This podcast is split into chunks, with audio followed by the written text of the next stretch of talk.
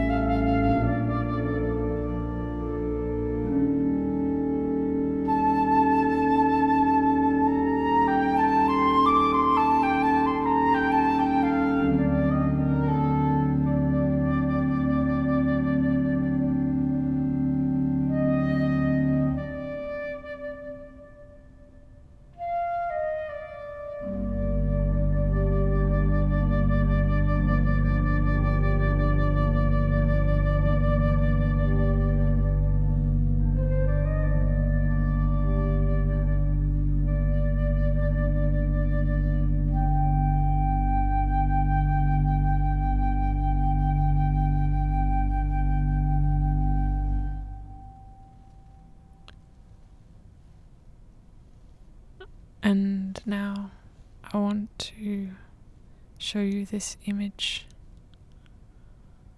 It's this photograph of mostly stone carved. And I have this description of the image made by someone I adore. And I thought I could read this description out and you could draw along, and then maybe it will work as a kind of fax machine. First, you will need something to draw on and something to draw with, say, a pencil and a piece of paper. So, I will play this next song to give you some time to find them.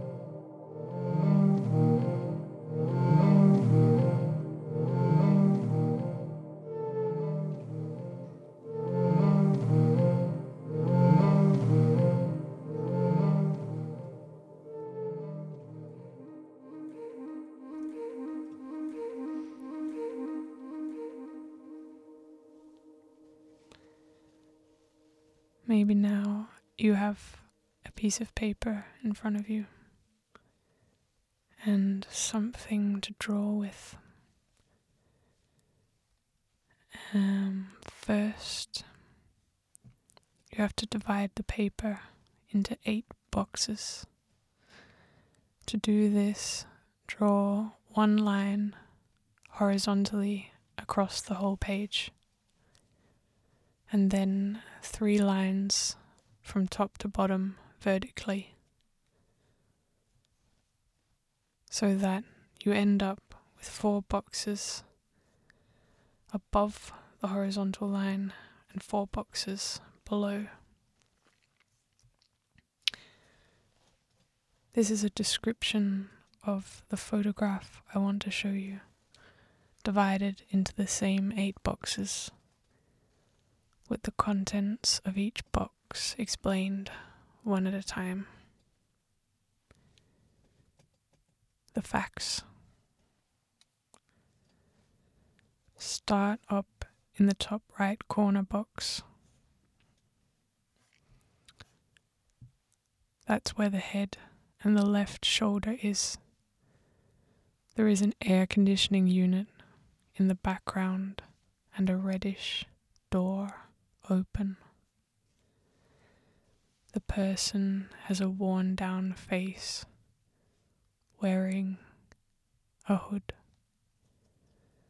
They are made of stone, lying down on a rectangular box made of the same stone. We see only its corner. It could be sandstone or maybe limestone. We don't know. Now move one box down to the bottom right. Here you just see the floor and a little piece of the stone coffin box. You can see the floor is tiles or stone tiles, maybe.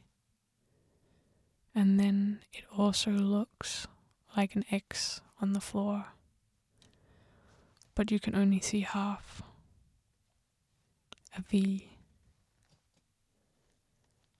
Now we go one box to the left,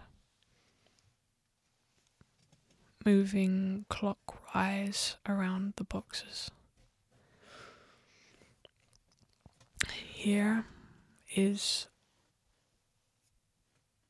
a third floor tiles and a third coffin and a third stone robe filling the box. The stone robe is draped over the leg that you can't see, and on top of it all is the blade of the stone sword. One more box over to the left. Here there is a lion's face and also half of the stone lion's body. Then you see one leg from the calf down, but you also see the front of it and it's crossed over the other leg where you can only see the shin. There is a foot that looks like it's wearing sandals and it has broken off toes, or maybe it's wearing stockings or socks. To say something more about the lion, its nose is broken off, and also the tip of its left front paw. The feet of the stone person are resting on the lion's body. move one more box over to the left. Now we are at the bottom left corner box. And this is where we see the last part of the lion. its right hip and tail. And then behind the stone, we can see some pipes. Three pipes bending in 90 degrees, all of them spooning each other. And further back, you can see the most part of eight stone tiles on the wall. Move up one box the top left corner box. Here it both looks like the window frame of a window that we can't see, but it also has a bit of a dragon wing shape with the curves and the spikes.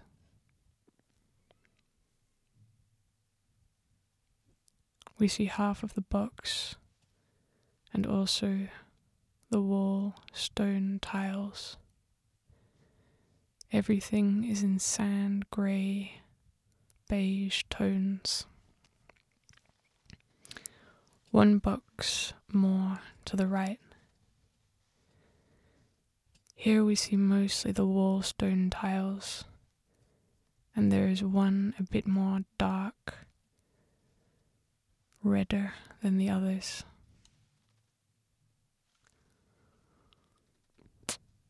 A little bit of nine tiles, or the most part of nine tiles in this box. Then you also see half of the knee and a little bit of the robe or the cape. One more box to the right, the final box.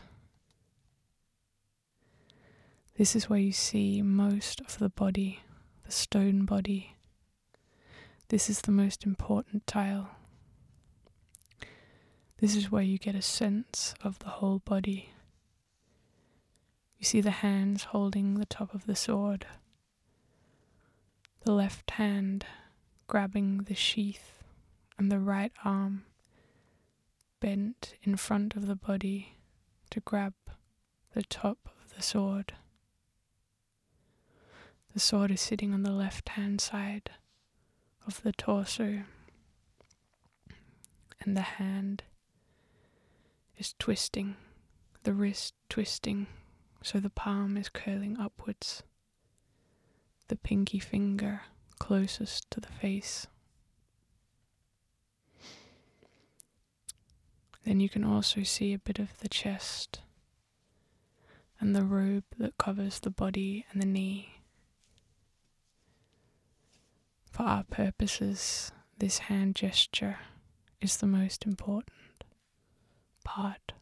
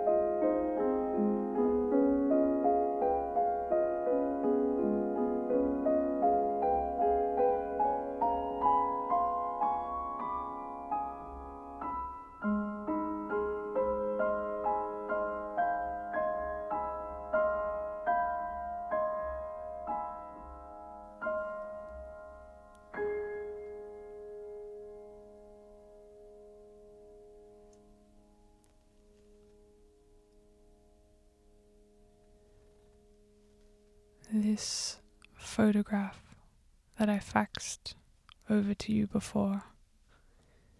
It shows a pose that I first heard about from someone called Elizabeth Price. And I want to tell you a little more about it. Note that some of the following words I used to describe the pose I have gleaned from an email correspondence with Elizabeth Price. It is a pose, a bodily sign found on medieval tomb sculptures. These sculptures are memorial effigies the likeness of a person carved onto the lid of their own coffin. Many are lying down, many are praying, many have closed eyes. But the ones I am talking about, the ones that exhibit this particular pose, are more restless than this. They are referred to as animated memorial effigies or sometimes cross legged knights. They are memorial sculptures, so they are made to remember the dead, but they feature a kind of restless movement some state in between sleeping and waking, death and life. Lots of them have these animated gestures with their arms and legs. A twist of the wrist turned upwards and crossed legs. A twist of the wrist turned upwards and crossed legs. It is often ambiguous as to whether they are falling into sleep, death, or waking from it. A twist of the wrist turned upwards and crossed legs. A twist of the wrist turned upwards and crossed legs twist of the wrist turned upwards and crossed legs, a twist of the wrist turned upwards and crossed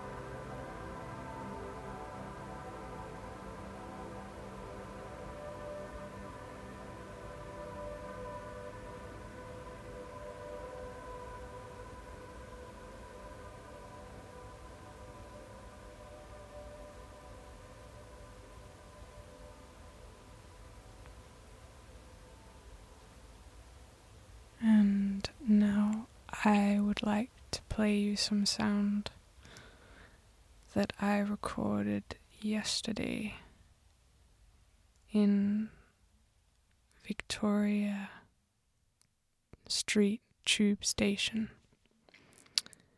in the tunnels underneath the City of London. And this is me putting the file onto my computer because I'm not so and I want to play you this short recording of someone playing the squeeze box in these tunnels in the ground that I imagine these cross legged knights were buried. So maybe the same ground where this pose was first rediscovered, uncovered.